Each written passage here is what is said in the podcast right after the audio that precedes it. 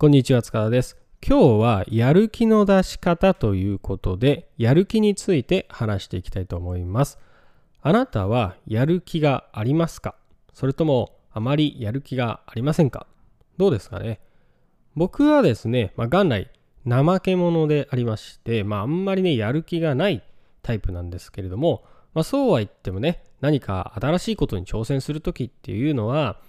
やる気に満ち溢れてる状態だと思いますので、えー、僕なりにどうすればやる気が出るのかということをですね、えー、今までの経験からお伝えしていきたいというふうに思います。で、まあ、やる気っていう話をするとですね、よく出てくるのが、まあ、モチベーションっていうことが出てきますよね。モチベーションを上げましょうとか、モチベーションの上げ方、えー、そういった方法がいろいろたくさんのところで紹介されていると思いますね。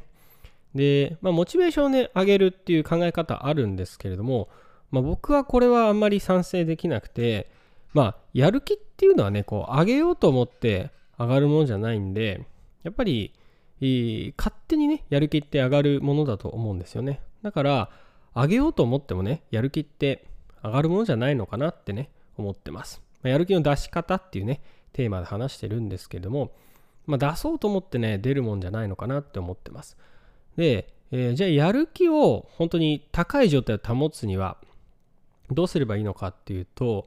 なんでやる気が出ないのかっていうことを自分の中で理解していくことが僕は大切だと思うんですね。それは僕はしっかりと理解していてで自分がやる気がないなって感じることとかもあるんですけれどもそういう時の対処方法とかもありますしやる気を出す考え方っていうのも分かってます。でですねえー、なぜやる気が出ないのかっていうのは僕は2つ要因があると思っていまして1つはですね、まあ、余裕がないっていうことが挙げられるかなって思ってます。うん、余裕がないっていう状態になんでなっちゃうかっていうと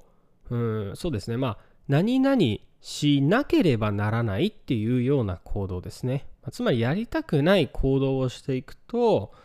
だんだんやる気が出なくなっていくっていうことですね。で、まあ、何ですか、脳の容量っていうのはもうこうタンクみたいなね、ものだと考えてもらうと分かりやすいかなって思うと思うんですけど、例えば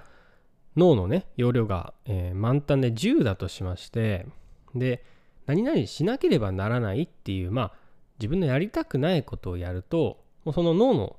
容量の残量が減っていくっていうイメージですよね。やりたくないことやっていけば、1回につき例えばに減るんだとしたら、それを5回やればね、もう脳のエネルギータンクっていうのはゼロになっちゃうわけじゃないですか。うん。だから、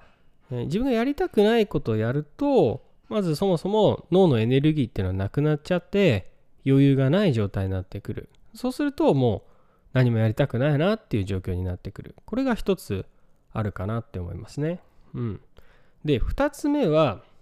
まあこれは何度も言っているとこなんですけれども、えー、脳のエネルギーを今言った脳のタンクを消費させる行動ですね。これは、えー、ドーパミンが過剰に放出されるものですね、えー、そういう娯楽とか、えそういった、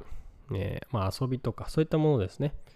えこれを避けるということがあります。これは何度も言ってますけれども SNS とか YouTube とか、えソーシャルゲームとかね。えポルノとか、あとネットフリックスとかね、アマゾンプライムとか、まあ、たくさんたくさんありますけれども、そういったものをね、たくさん見ていくと、脳のエネルギーっていうのはどんどんどんどん減っていくことになります。うん。だそうすると、まあ、例えばね、じゃあ、うん、ネットフリックス一日中見てたら多分脳の容量10あったところがね、もうゼロになっちゃうと思うんですよね。うん。そうすると、いくらね、モチベーション上げようと思っても、うん、なかなか出てこないですよね。じゃあ例えばジャンクフードいっぱい食べて、え、ネットフリックス一日中見てたら、じゃあその後ね、筋トレしようかと思ったらなかなかしなくなっちゃうわけですよ。だ結局、いくらプラスとなる行動をやろうと思っても、もうマイナスになる行動をね、続けてたら、やる気っていうのは出ないのかなって思ってます。うん。それがね、今日話したかったことですね。まあ、つまりですね、まとめるとですね、まあ、やる気ってっていうのは、まあ、出そうと思って出るものじゃないっていうことですね。うん。一つは、何々しなければならないっていう、まあ、義務感というか、えー、やりたくないんだけれどもやらなきゃいけないっていうことですねそういったものをできるだけ減らすっていうことで心に余裕を持つっていうことがとても大切っていうことですねうんだから、まあ、脳に害がないような、まあ、アクティビティですとか、えー、娯楽とかそういったものをして、えー、心をねリセットするっていうのは非常にいいのかなっていうふうに思いますねでもう一つは脳に負担をかけないということですねえドーパミンが過剰に放出されるようなものには触れないということをお勧めしますね。そのようにすることによって脳のエネルギーっていうのは高い状態を保つことができますのでやる気はねあの出そう出そうと思わなくても勝手に出ると思います。無理しないっていうことがね大切だと思いますね。僕とかはねやる気がなかない時って結構あるんですけど、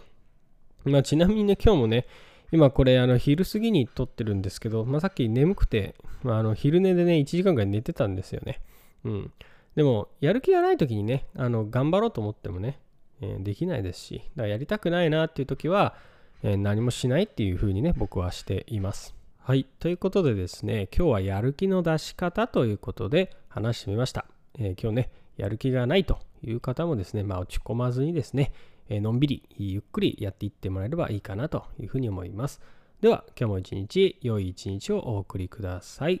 ではありがとうございました。